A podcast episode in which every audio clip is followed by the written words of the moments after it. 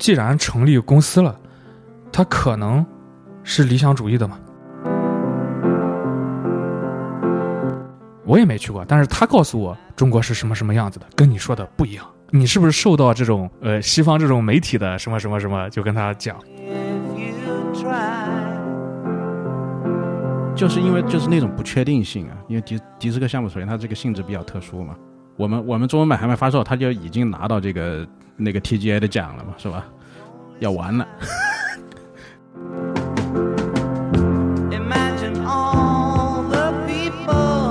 我们总校队提出了一个要求，能不能别把我名字挂上去？我觉得好丢人。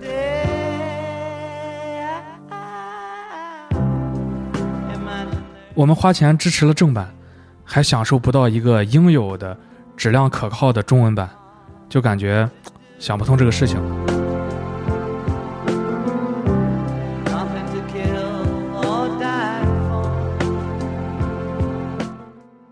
如果说在二零一五年。市面上支持中文的游戏像今天这么多了，我们可能就不组建青宇。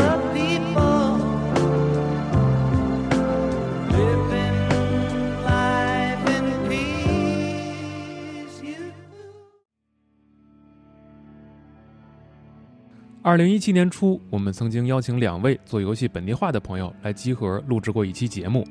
聊聊汉化的过去、现在与未来。这两位朋友，一个叫做 W 君，一个叫做 R 君。当时他们在做的官方汉化项目只有两款，其中一个还是要依靠众筹才能完成的。如今，距离那期节目已经过去了将近六年。这六年间，越来越多的游戏已经会把中文作为优先考虑的语言之一。六年间，玩家们也不再需要在大部分优秀的 Steam 评论区里狂刷着 “We need Chinese”。这六年里，伴随着《极乐迪斯科》《漫野奇谭》《亿万僵尸》《博德之门三》等汉化项目的完成，青宇这个名字也越来越被玩家们所熟知。但对于青宇来说，这六年其实只是弹指一挥间。一百五十个以上的游戏本地化项目，多达七种以上的本地化语言支持，中文配音，游戏发行。回过头来，青宇已经不再是原来那个只有四五个人的小型工作室了。如今，W 君和 R 君都已过了而立之年，他们依然没有大富大贵，他们依然还在做着一个又一个游戏的本地化项目，有大作，有独立游戏，甚至以后还可能会有手机游戏。只是偶尔的，他们也会思考着这样一个问题：青宇对于玩家的价值。究竟是什么？呃，大家好，呃，我是青宇游戏的 W 君啊，然后也是青宇游戏的创始人吧，算是。然后之前，因为我们最初叫青宇工作室，然后其实从公司的发展历程来讲，我们第一年呢是青宇工作室，这个就属于个体工商户性质。那么后来呢，随着业务的一些增长。在二零一六年，我们成立了公司，就是用的就是青宇游戏这个品牌。哎，嗯，大家好，我是青宇的 R 君，呃，就是和 W 一起，就是说创立了青宇，然后主要负责青宇的所有的本地化和项目相关的一些工作。呃，我呢，就是呃，当时呢，就是上呃读本科，读本科的时候，那年寒假，呃，这个配了一台电脑，就是主要用于玩游戏嘛。但是呢，你也知道，这个和家里人可能不太好那么讲啊，就说，哎呀，这个配个电脑，在玩游戏的同时啊，也也可以学一些什么英语之类的。当时正好赶上某汉化组，呃，招人嘛，然后组建，然后就报名加入了。我有点比较戏剧化的成分在里，就是我当时，呃，二零一零年的时候，就是我去考研，然后结果迟到了啊。就没有哎，迟到那一项那一科就是英文英文啊，就没有考就没有考，考到最后就因为就相当于考研失败了嘛，失败了之后就没有事儿做，就去网上找看有没有什么相关的一些兴可以投入兴趣的呀，因为自己比较喜欢玩游戏嘛，就看到这个某汉化组啊在在在招人，然后就就去了。呃，其实主要就是做翻译，这个这个是最多的工作。那么流程的话，其实。呃，也是跟今天呃这个流程也比较相似，就是先拿到一个项目的时候，首先要做这个名词，呃一一些术语要拿出来统一一下，因为尤其是一些有一定体量的，它可能这种名词会出现在不同的地方，要有一个统一的，因为你整体文本可能是拆分给多个人来翻译的。那么如果做的细一点的时候，当时的汉化组还会大概定一个方向风格，呃，就是说你不能有一个偏古典的，你不能说特别现代口语化，一个特别偏现代口语化的，你不能去叫怎么讲掉书袋子，对吧？这些呃有个别项目也会确定一下风格，然后就是做完了以后会进行测试，测试然后再看看有没有什么 bug 了，或者说有没有一些漏翻的或者一些这种纰漏，然后再进行一些就是打版本。呃，咱们如果是玩过民间汉化组版本的补丁的话，会经常能发现什么一点零版、二点零版、三点零版，呃，这种也就是在不断的测试过程中，或者说是玩家反馈的过程中，不断优化来完成的。大概流程就是这么一个流程。嗯，我们觉得它是一个在特定时期的一个特定的产物吧，因为当时你像我们作为呃当年汉化组的一些成员嘛。其实，呃，当时就是说，从不同角度看这个问题，可能不同群体的想法是不一样的。因为我们首先是汉化组的翻译人员嘛，我们看待这个问题相对简单，就是说，我们提供了一个无偿的翻译和一个呃项目反馈和质量把控。那么，我们是不希望这个东西再额外收费的，而且我们。其实坦白来讲，我们当时所在的组也是跟一些下载站是有这种嗯关联或者说绑定的，但是当时我们的组长呢就和下载站的负责人有明确过，我们制作的这些是不能用于额外收费的，而且就是说呃不能给我们组限定一些时间，就是说因因为当时有一种风气，就是不同的网站在比拼这种具体的速度。这样会引发一些质量品质的，到到最后愈演愈烈，就直接汉化了一个菜单就放出来说是汉化版，就是有有一些用户就感觉自己被骗流量了嘛，啊，这这就是这种恶性的一些盲目的以速度为主的一些弊病吧。呃，当当时我们的组长是有去反馈过，但是当时面临着一个问题，就是说，如果呃这块没有一个。合作的话，你无法提供一个就是自己呃这种翻译人员，他是很难同时兼具一些呃技术处理的。虽然即便这个是不盈利，而且关键是什么呢？当时我们所在的组，据我的印象，大部分或者说是全部都是能支持正版的。它是这个，我觉得是一个最明显的一个不同吧。因为呃，我们平时在早年使用的时候，会有一种叫就是整合版本，会有一种是补丁。因为刚才我一直就是说补丁这个东西，它是可以呃兼容正版使用的。它是一种怎么讲呢？可能是当时的这个汉化组，我们内部也讨论过这个，就是说呃，我们这种行为到底该怎么界定？当时确实是有讨论过。大家当时想的比较单纯，就是我们是绝不靠此去牟利的。啊，当然了，说到这个，有些人也会讲，就是说，那你们去发布的这个平台，平台是靠这个流量，它是能通过流量以多种形式变现的，那可能就是第二步的一些东西了。但是从汉化组本身成员，尤其是翻译人员这个角度，这个我和 R 君是可以确定的，因为当时我们每个人都交流过，大家统一的意见都是说，我们的底线就是说，不能用这个。来进行收费和盈利，因为确实自己也是喜欢这个产品才做的这样一些额外的一些支持动力，可能每个人的动力不同。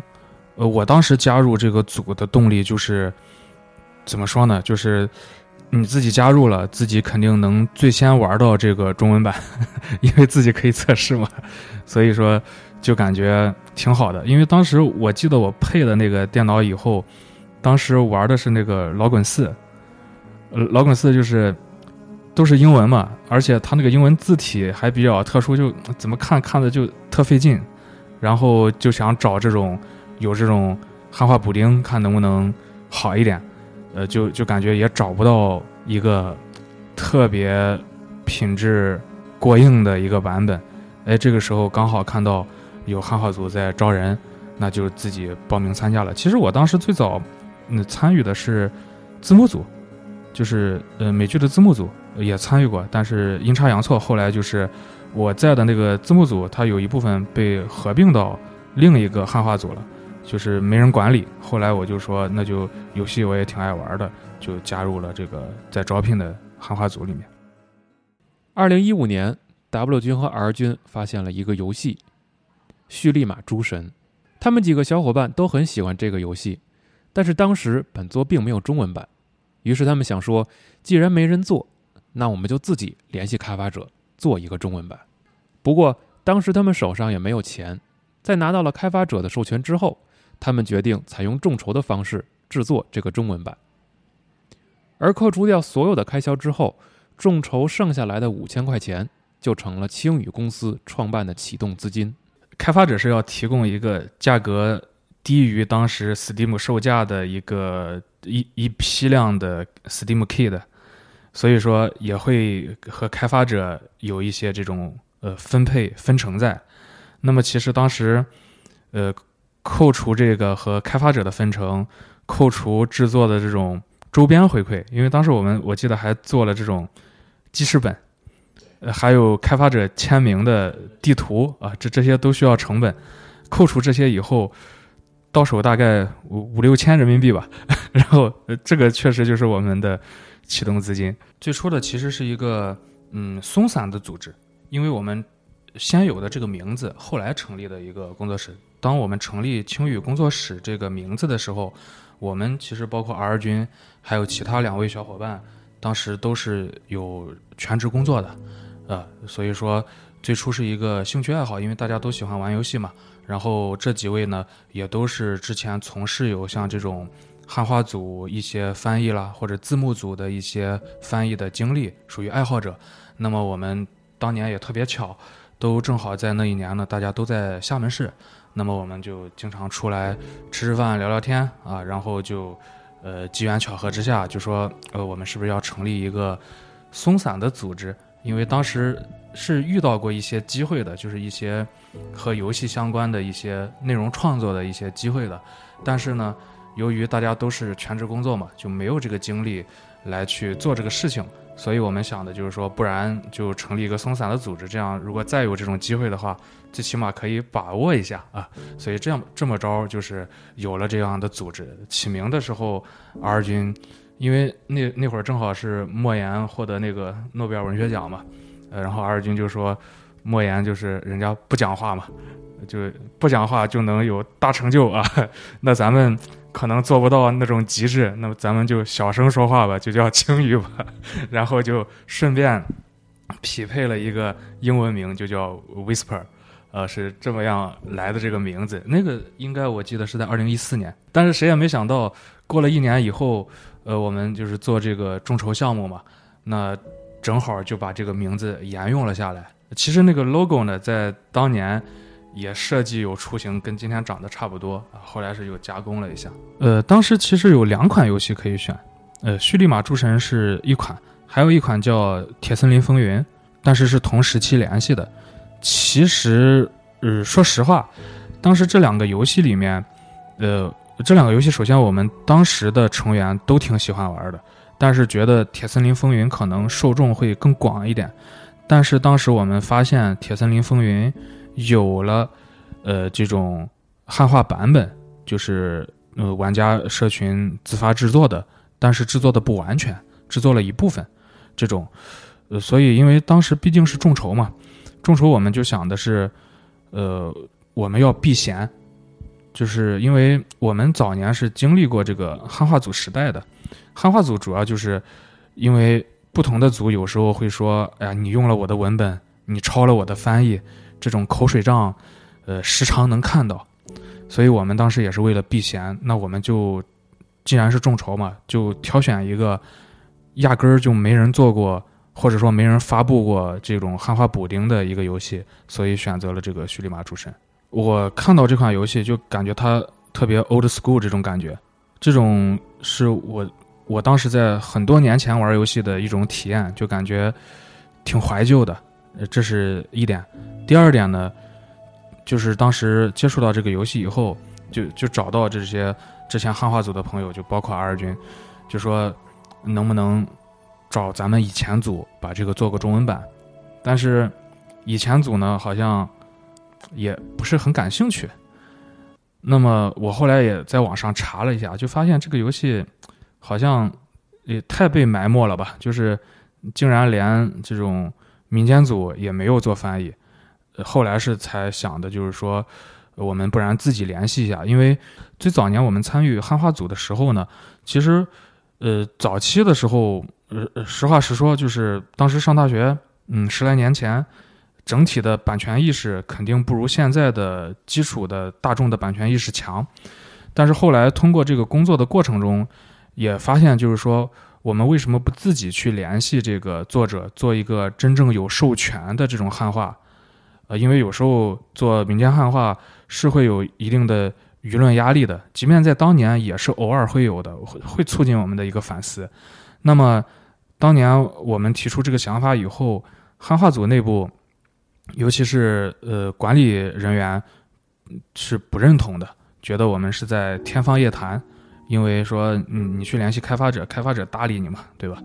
那么过了这么多年，又碰见这么一个项目，我就跟二军讲，哎，这是不是一个机会可以实现我们最初加入汉化组的那个想法？二军挺支持，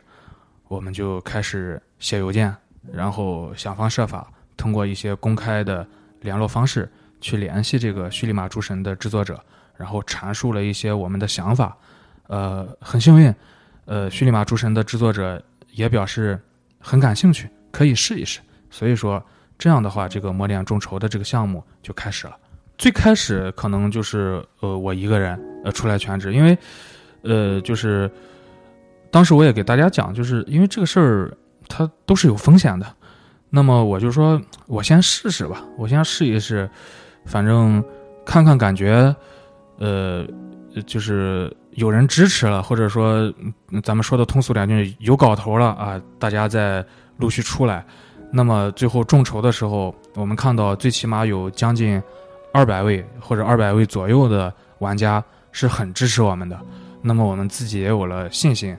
呃。随后的就是其他成员就陆续全职过来了，是有这么一个过程。当时也没几个人，当时好像就四个人，四五个人啊。当时就四五个人，开销少，而且就是因为因为当时我们也甚至是没有固定的办公场所的，都是在自己住的地方远程的协作。然后呢，每周大家出来碰头一到两次，讨论就是规划。未来的一些发展方向，呃，尝试什么？呃，虽然现在呢，回过头来看，呃，感觉当时也走了不少弯路，但是当时干劲儿十足啊！我记得那时候跟小伙伴就是出来，能在这个咖啡厅从他开门做到他关门，这真的好几次都是这样子啊！就是当时还是劲头挺大的，呃，但但是当时没经验嘛，确实走了趟了不少弯路啊！但是也是在。走这个弯路的过程中，不断的试错，最后可能是也是幸运吧，发现了一个能比较适合我们团队的一个方向，所以说就慢慢就走过来了。因为首先当时我们这个青宇啊，就是固定的人员，嗯，只有四个四五个人啊，然后呃。当时呢，我们都喜欢玩英雄无敌类的项目，然后这个铁森林风云呢，我们是感觉它有点英雄无敌这种呃这种感觉吧，然后我们也都挺喜欢玩的。那那肯定我们，尤其是早期我们选项目，肯定是大家都喜欢玩的，我们才会选。哪怕有一个人觉得好像这个游戏玩的没太多意思，我们可能就会把它的优先级排后，甚至说 pass 掉。当时就是公司的这种股东啊，这个我们的公司股东其实都是这个项目的翻译成员，所以说那都同意不拿工资做，所以说节约了大量的成本，然后用这些仅有的资金呢，给了这种非股东层面的翻译人员，就是外聘的，呃，当时呃翻译人员啊、是是这个样子，当当时是这么一种架构，所以说成本可以降低很多，因为呃当时可能《铁森林风云》，我印象中是有超过二十多万英文单词，都是我们呃这个股东层面去把它翻译完成的。其实呃找其他人员。就是发薪酬的人员来翻译的占比不高，这样子。《铁森林风云》的制作人是一位来自白俄罗斯的老哥，也正是因为和他的这次本地化合作，才真正的让青宇在世界范围内打响了名声。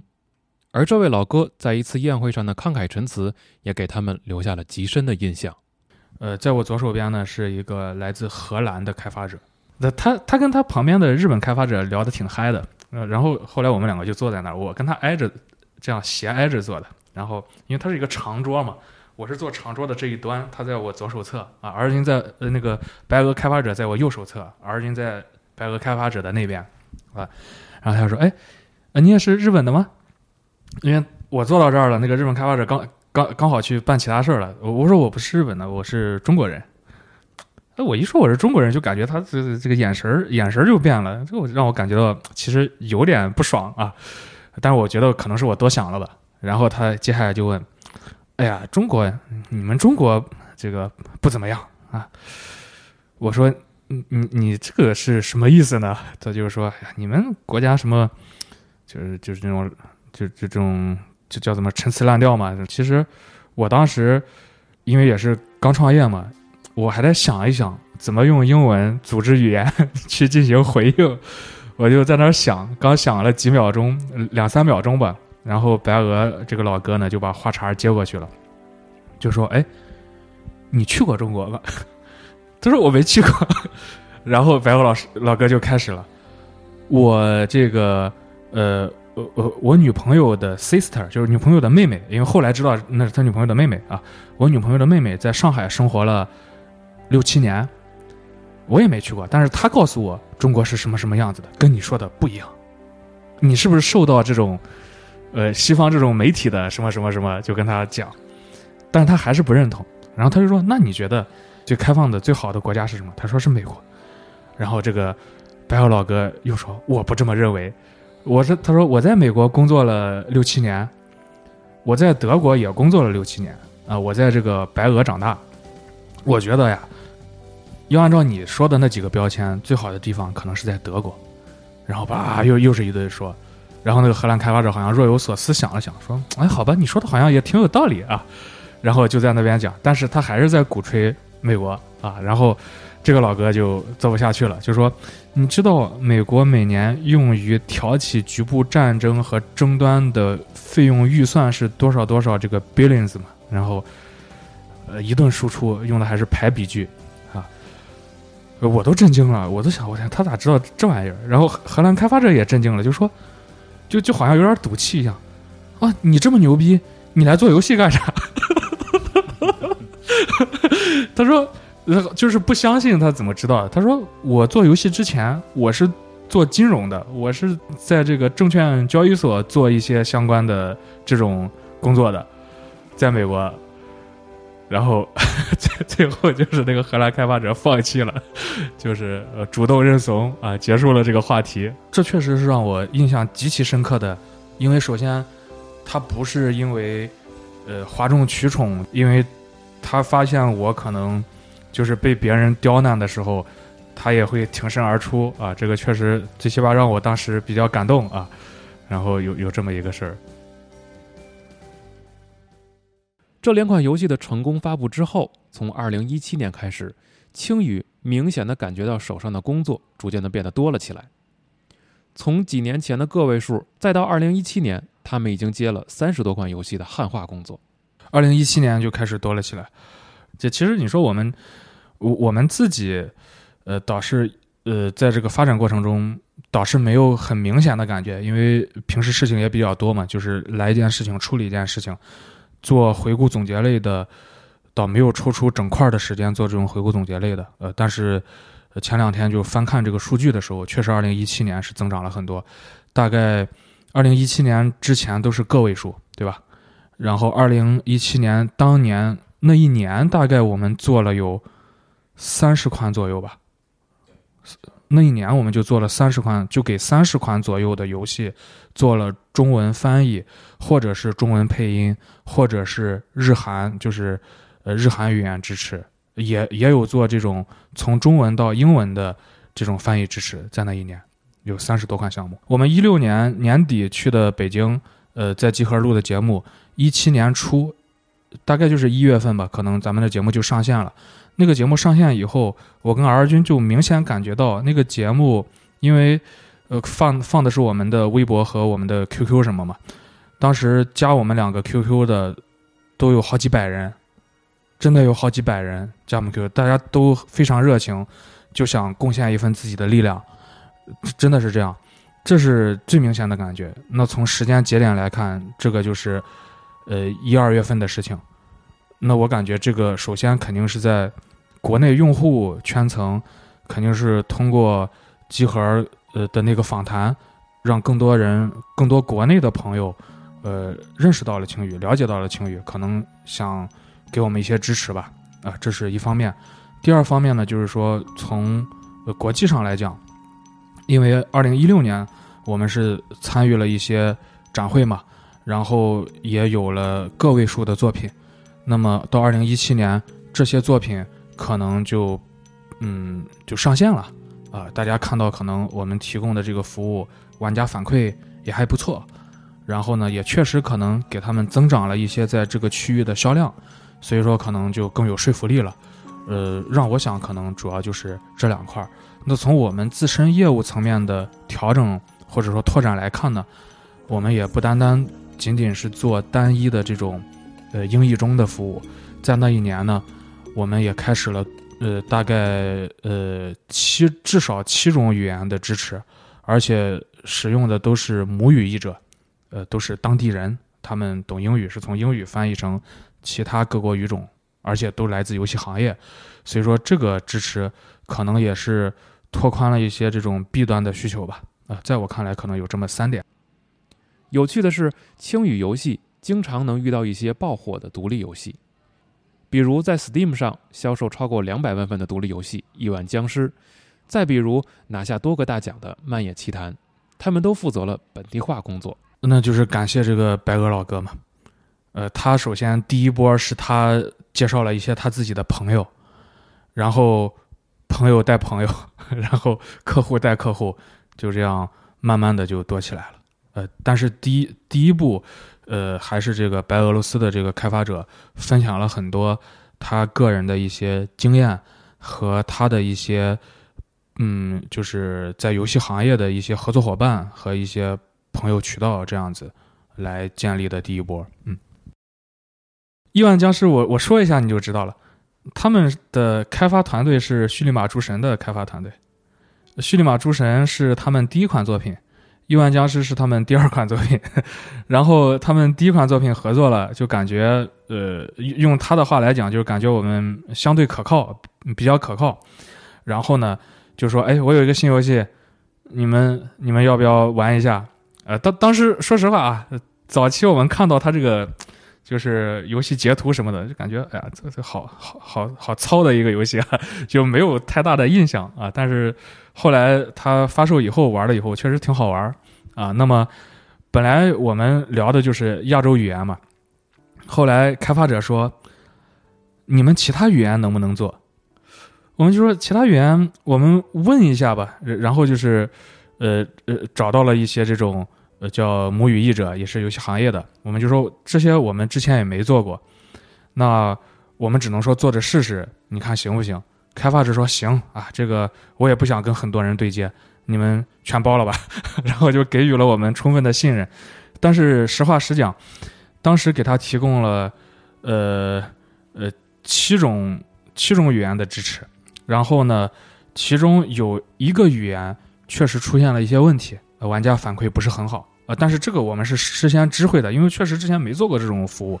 那么我们就说，呃，玩家有什么意见，你帮我汇总一下。我们再寻找其他的这种，呃，这个译者来进行再做一再做一版，后来更新的版本也是广受好评。其实也是很感谢亿万僵尸这个项目，还有开发团队，等于说是他们给了我们一个机会，让我们组建了我们多语言化的一个团队，并且，它这个游戏因为受众很广，当时我们接手的时候，它都已经卖出来了三十多万份了，到现在我印象中应该是在 Steam 上应该销量超过两百万份了，他们的用户基数足够大，而且它也。内置了一些调查问卷和一些意见反馈收集，等于说替我们验证了我们多语言化的一个水平，而且帮我们发现了其中一个语种的不足，我们进行了及时的调整，所以还是挺感谢这个机会的。《漫野奇谭》呢，这个属于我们跟进的比较早的一个项目，呃，它是我们是在它上 Steam 抢先体验之前的一年半甚至两年的时候。就看到这个项目了，然后就玩它的早期版本，一直跟下来的，就发现这个团队呢，他是呃有种感觉是慢工出细活的感觉，不断的打磨，不断的调整。其实早期我们发行经理在评测这个游戏的时候是有发现它的不足的，但是也发现了它的亮点。反正它没发售嘛，就就一直不断的版本不断的玩，因为它也是一个策略战棋类游戏。我们团队的核心成员还是挺喜欢玩策略战棋类游戏的，所以说我们也都是这个，确实我们也都是呃相对经验丰富的策略战棋类玩家，所以说我们有时候看这个品类，我们能判断它是不是好玩，最起码能直观的判断。所以说跟了大概呃一两年后呢，发现有的不足，他们会在后续的更新中一点一点的把它给调整掉。所以后来我们也就，呃，比较确信这个项目能比较稳，然后就主动的联系了好多次，最后建立了合作。本地化的项目多了，有时候也会遇到一些神奇的事儿。比如说，青宇曾经有一个本地化的项目，叫做《狄仁杰之锦蔷薇》，这是一个加拿大华裔做的有关中国文化的游戏，但是却只有英文版。青宇的工作则是要把游戏做成中文版。这就给了他们很大的挑战。给我印象最深刻的就是，呃，汉语的博大精深，就是因为你看，呃，英英文的时候他说你就是一个 you 就 OK 了。我们在做这个本地化的时候，要根据狄仁杰，因为因为玩家控制的是狄仁杰嘛，就要根据狄仁杰说话的对象，可能是就是用不同的称谓。在英文中，一个 you 可能在汉语里有五六种称谓，针对性比较强，所以就是感觉确实，嗯，挺有代表性的一个本地化项目。呃，是这样的，就是呃，首先是游戏制作人他主动提出说，能不能把标题“狄仁杰”写成这种书法的感觉？哎，我们觉得他这个想法挺好的。那么呢，我就把这个想法。就是在公司里面也说了一下，给我家人也说了一下，然后正好我父亲有一个学生，他是我们当地书法家协会的副主席，然后他本人写的书法呢作品也获得过全国大赛的金奖，而且呢他还会篆刻，他篆刻的作品呢还被那个杭州的西泠印社收录到篆刻年鉴里面，就是有呃很好的一个水准的一个这么一个渠道。那么大家可以看到，狄仁杰它原版英文，它旁边是有一个章的，那个章就是找这个书法家同时篆刻了一枚真的章，然后印上来，我们最后把它电子化的，呃，这样一个呃，还有这么一个小细节。所以说有这个渠道，那我就去拜访了一下，然后呃，书法家就说：“哎呀，不就写三个字嘛，好说，我给你写了。”然后写了以后，呃，我们又做了一些，就是呃。艺术处理就是那那个狄仁杰那一些些许笔画调整了一下，就更适合这种游戏产品的一些东西，做了一些微调啊。然后，但是呢，当时 当时书法家就说的也很不客气啊，就是就也是看在你家人是我老师的份上，我才给你写的，否则这种游戏我肯定不会写的，因为他对游戏有一些偏见。呃，但是也是通过那次对话，呃，消除了一些他对游戏的偏见。呃，是这样的，那那我就问他呀，就是说，的为什么您会对游戏这种有这种偏见呢？他说，哎呀，他说这个，你你早三个月来找我，我可能就会很抵触啊。但是呢，让他感兴趣的，首先其一就是说，狄仁杰这个主题他很喜欢，因为他在年轻的时候，这个书法家在年轻的时候是买过整套的狄公案的这个连环画的。他很喜欢这个故事，他自己也买有这个《大唐狄公案》这本书啊，也也很爱读。其次呢，就是说他在这我找他的这两三个月内，他发现就是主流媒体对游戏的这个评价好像是更加全面了，就不再是一味的去批判。呃，他也产生了一些反思，然后他又说跟我讨论一下。但他为什么偏见这么大呢？因为呃，他他觉得。呃，他的孩子就是因为玩游戏没考好啊。后后来聊了以后，发现他讨厌的是哪一类游戏呢？就是无限的氪金，而且是这种打打杀杀，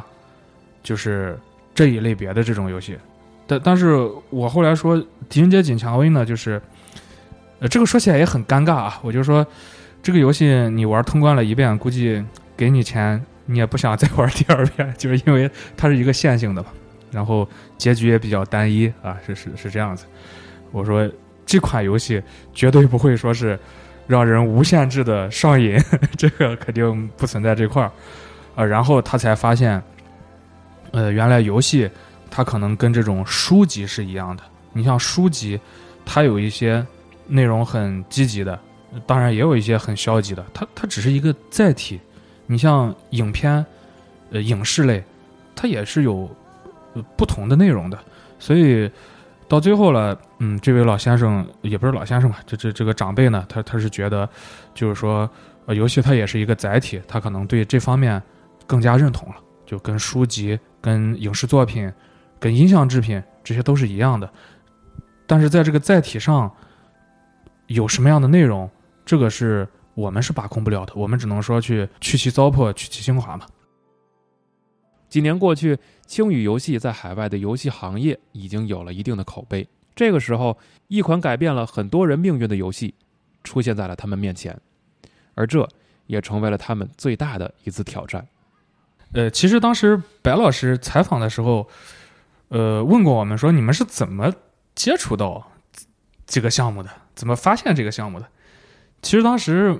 没办法公开讲这个事情，呃，就是。现在我可以讲一下，如果那边回复说可以这么说，我我们就放就可以。这个项目是拉瑞安介绍给我们的，是这样子，是是他们的商务总监介绍给我们的。然后有一天就发来一个项目，因因为我们最初是通过了这个拉瑞安的呃翻译测试嘛，呃，但是呃合作迟迟没有开始。然后呢，在在中间，呃有有一次拉瑞安的商务总监就发给了我们一个游戏，说哎，呃呃。这边有一个游戏，可能想找这个中国的嗯合作伙伴，或者说找人做一个中文版，啊，你们聊一下吧，啊，是是这么着，呃呃，其其实拉瑞安那个商务总监他他有一次吃饭的时候也明说了，就是说，哎呀，当时把迪斯科介绍过来，也就是想看看你们翻译的怎么样，然后博德三要不要交给你们翻译。最后翻译的感觉，玩家反馈不错，那么他们也就很放心的把《博德之门三》交给我们来做了。其实好像有点推迪斯科躺雷的这种感觉，也挺逗的。呃，我我相信这个项目，我这边和 R 军让我们印象深刻的事儿是不一样的，呃，或者有共通的，因为 R 军主要负责的是呃这个翻译项目的一些项目管理，呃和一些翻译啊，我可能主要是从这种。大方向上，呃，去把控这块的，让我印象深刻的就是说，呃，因为这个翻译的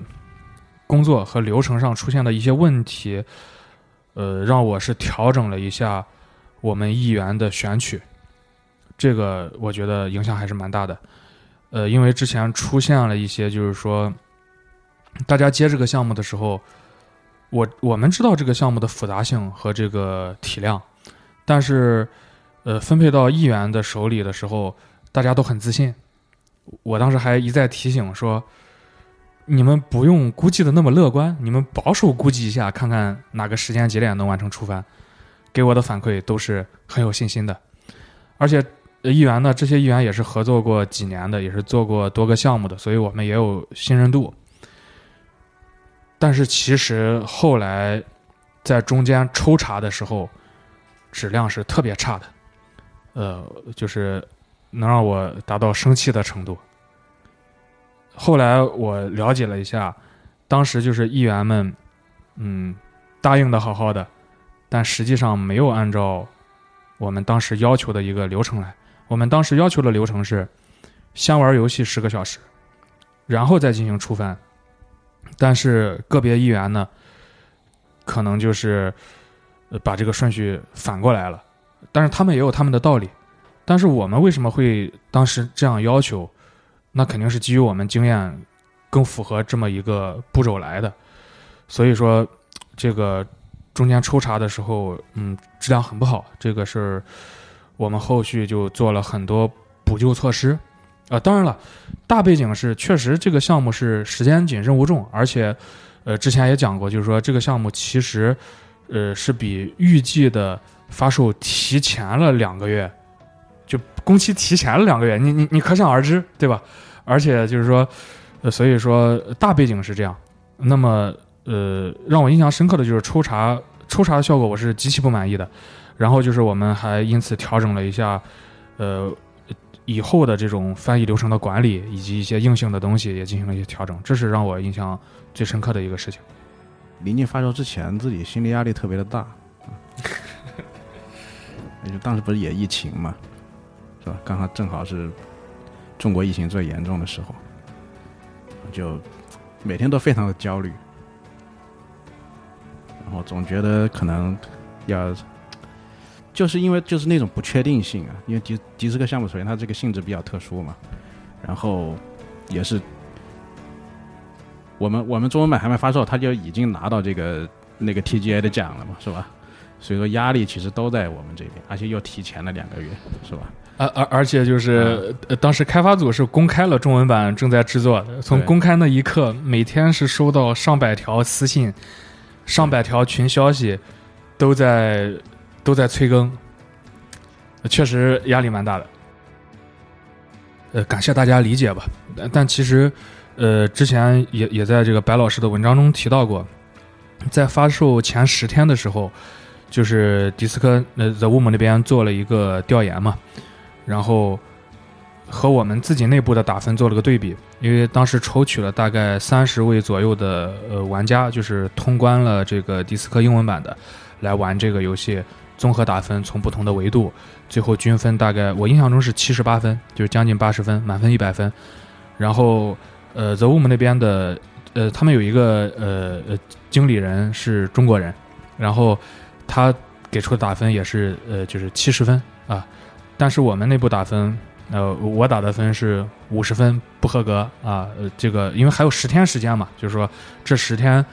集中精力再找补找补，应该能达到合格的状态。然后我们总教队呢，满分十分，他给出的是两分。我们总教队提出了一个要求，能不能别把我名字挂上去？我觉得好丢人，就是他觉得无法面对这个当前的品质，然后他因此好像是长达一年的过程中，就压根儿没有搜索。这个吉勒迪斯科任何想没有用过微博，对，就没没没开过微博啊，这是后来我才知道的，就压根就没开过微博，因为他有他的标准嘛，他他觉得远远没有达到他的标准。你看六分合格，他打了两分嘛，但但是我感觉是在当时发售前十天，确实也没有达到我的标准，我我只给出了五十分嘛。迪斯科的开发组的负责人反过来来安慰我，哎，你你是不是你们是不是自己要求太高了？其实我觉得真不是啊，但但是就是说，我感觉的还是大家比较包容吧。我感觉，因为，嗯，怎么讲呢？就是说，首先，呃，大家也都知道，在当时这个有限的时间内完成呃一百多万英文单词的一个翻译，本身这个给的时间，这其实其其实确实就就不怎么够，而且还是提前 提前。又又比原计划的时间又压缩提前了，临时提前了。所以说，而且当时呃，吉乐迪斯科在 Steam 也发了一个开发者写的一个公告嘛，也提出了这个翻译的复杂性，所以我觉得在早期，大家更多的玩家更多的是一种包容，但是我们在游戏发售以后，也是保持着每周更新一次，也积极的吸收玩家反馈，也持续了两个月的密集更新嘛。当时我们也做过数据统计，在这两个月的密集更新里面，我们也修正了上千条的呃文本，也是就是调整幅度也是蛮大的，所以说这是一个动态的过程。所以说现在看到的可能版本相对更加稳定了，但是在当时发售前十天，那个质量确实就是刚才我说的一个状态。现在的青宇游戏已经不仅仅是一个纯粹的本地化公司了。除了原有的本地化业务，他们也更加愿意做一些海外游戏在中国的发行工作，而这些业务的来源也是源自信任。我觉得就是从本地化它这个内容来看，因为它主要是一个，呃，怎么说呢？一个传递吧，一个基于现有的一个内容进行的一个翻译为主的这么一个过程吧。就就是我们说的，它肯定是翻译是一个主要内容嘛。这种好像更单纯一点吧，我感觉。我感觉是更单纯一点，而且翻译的这些游戏什么的，它也不是说翻译的是一些其他层面的东西，对吧？它是一个就像之前说的一个载体嘛，像呃，你像书籍啦、呃，影视作品啦、音像制品啦，这种都属于载体嘛。这个游戏也是一个载体嘛，一个平台嘛，它就是翻译一个内容，感觉还好吧。呃，青宇是从二零二零年开始就逐步的签了一些。呃，独立游戏，然后作为这些产品的全球发行商，呃，是做呃全球范围内的一个发行工作的一个探索和尝试，所以说这块儿其实已经在做了。那么之前呢，我们主要做的可能是区域的，就是像大中华区、呃呃亚太地区这块的一些呃发行市场支持。那么其实，呃，从这块儿。像大中华区和亚太地区的发行支持，我们是从二零一六年就已经开始做了，因为当时也是客户需求，因为早期的像刚才提到的一些产品的客户，他们会觉得，哎，呃，找你们做这个本地化，感觉还相对靠谱啊，那你能不能帮我们再做做市场推广啦，再做做什么了？最后了，我们的客户就说，呀，那你们干脆做我们的 publisher 吧，啊，然后当时我们对于 publisher 是什么还还不懂，就又去问他们，那我们到底应该做什么？然后他们说你们应该做什么什么什么什么，然后是最初是这么，我们在二零一六年做的这种大中华区或者亚太地区的发行支持，那么全球发行这块呢，就是拓宽了这个范围嘛，这块应该是从二零二零年陆续签了一些项目，呃，上线的可能在二一年、二二年会有陆续上线，对，这个一直在做。那么我们这块呢，就是呃，刚才有提到。你像通过亿万僵尸，在那一年等于说是对我们，嗯，多国语言本地化的一个检验和一个组建啊。那么首先我们是可以给我们全球发行产品是提供一个多国语言化的支持的，呃，最起码呃主流的一些六七种语言是绝对能找到呃游戏行业从业者且是母语译者，从英文为主为依托。衍生成呃多个语言的，那这个首先是一个我们经常做的，而且做了呃很多产品经过验证的这么一个支持。其次呢，就是我们也依托我们在不同国家和地区的一些发行商合作伙伴，他们也可以帮我们更好的照看本地本地的一些市场，因为很简单嘛，就是你看我们和国外的发行商，我们拿他的产品。在大中华区或者亚太地区进行一些发行支持，那么已经有一定合作基础了。那么我们的产品他们感兴趣，或者说我们也可以让他们帮帮忙，或者委托他们也可以，嗯，帮我们在其他区域这样来呃进行一些嗯合作吧。所以说这是我们的一个这块的，就是你说的相关的计划，或者说已经在做的一个事情。最近这两个月，我们收到了一些呃邮件，呃是说这种。可能就是原生于这个移动端的，呃，可能或者说仅有移动端的，不考虑其他平台的一些游戏产品，呃，和我们就是说，呃，看能不能展开一些发行合作或者是本地化合作的，呃，这个确实最近会有一些来呃主动呃找我们，我们也都在对接中。这个就是说，首先从本地化层面，因为本地化本地化它是一个业务嘛，对吧？这块只要是就是能满足双方的需求，这个是都可以做的，这个倒没什么。但是发行层面来讲呢，发行层面其实我们这么多年还是更专注于这种。呃，PC 平台和主机平台这块的一些发行工作的可能更为熟悉，可能对我们来讲，移动端这块可能就是呃另一个领域了。呃，在我看来，呃，当然了，我我们可能就是说，呃，也也愿意就是去学习学习，但是它毕竟是另外一个领域，可能我们嗯会不怎么有经验这块儿。青宇的价值究竟是什么？W 君和 R 君。偶尔会在工作的间隙思考这个问题，一个又一个项目，一个又一个游戏，他们就这么走过了六年。二零一五年，青宇是通过众筹，呃，完成了第一个就是呃游戏本地化的项目。那么在当时呢，为什么我们要做众筹这件事情？也是因为当时我们发现，在 Steam 上支持中文的游戏特别少。那么现在到现在已经过去了呃这么几年。呃，就青宇自身而言，已经完成了超过一百五十款游戏的中文文本支持和多个项目的中文配音支持以及多语言支持。所以说，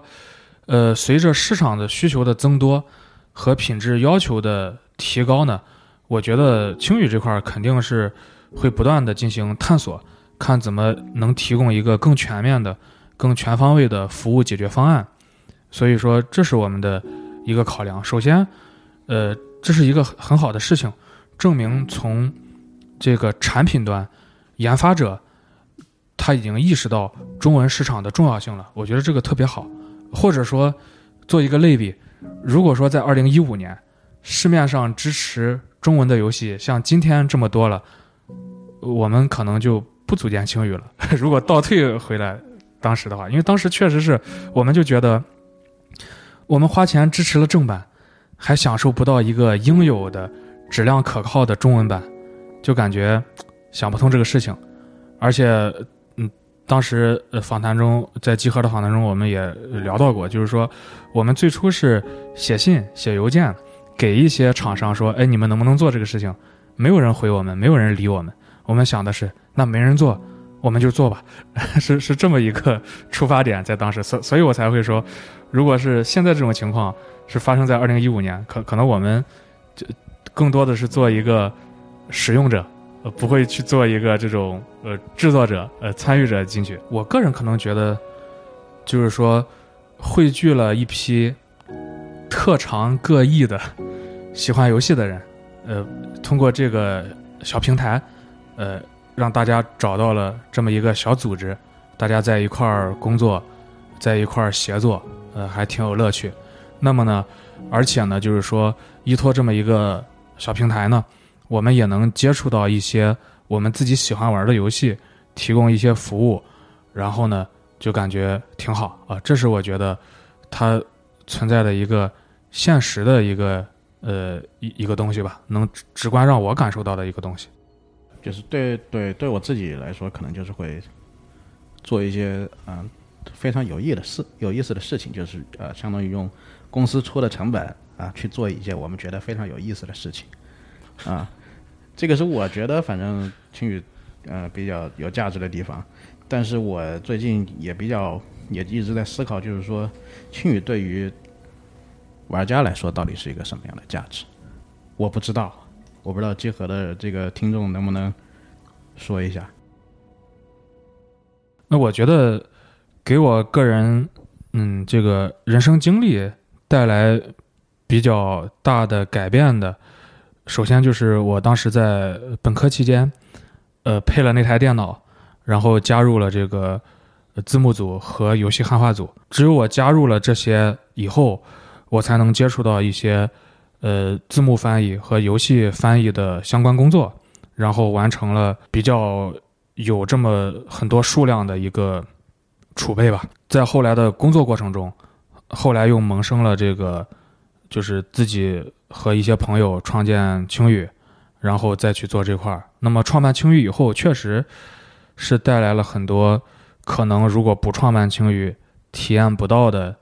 一些事情，就比如说参加国外的游戏展会，看到了自己小时候玩的游戏的制作团队和制作人，嗯，那那种带来的精神上的一种怎么讲满足，或者说一种体验，可能是物质上很难以带来的。呃，所以说确实嗯蛮有意思的，而且怎么讲也也增长了一些见识吧。啊，我的这个决定性瞬间，应该就是这个二零一零年 一月十日，考试吗？对，早上九点十四分，大概三十秒左右。呃，你你当时是在食堂是吧？我从食堂出来，然后奔向考场，然后看着这个 考场的铁门慢慢关上。这个时候绝对是我决定我人生的瞬间啊！整个人生轨迹完全改变。我觉得青宇应该不算是一家理想主义的公司，因为怎么讲呢？我是这么认为的：既然成立公司了，它可能是理想主义的嘛。他既然成立公司了，他必定是和现实有一些，就是说，肯定不是这种纯粹的理想主义，肯定不是，因为已经有公司这个实体存在了。因为你要平时去，尤其是在人员越来越多的情况下，你要去想怎么样去拓展一些业务，去让这些小伙伴们他能最起码生存吧。你说如果只有几个人，好，大家都很理想化，说抛开营收不谈，我们只做自己喜欢的事情，两三个人估计可以，但是它也不是说公司化的一个东西。它既然成立了公司，我觉得可能从某种意义上。它就不能被判定成一个理想主义的公司。我们是一家想做一些具体的、实在的事情的公司。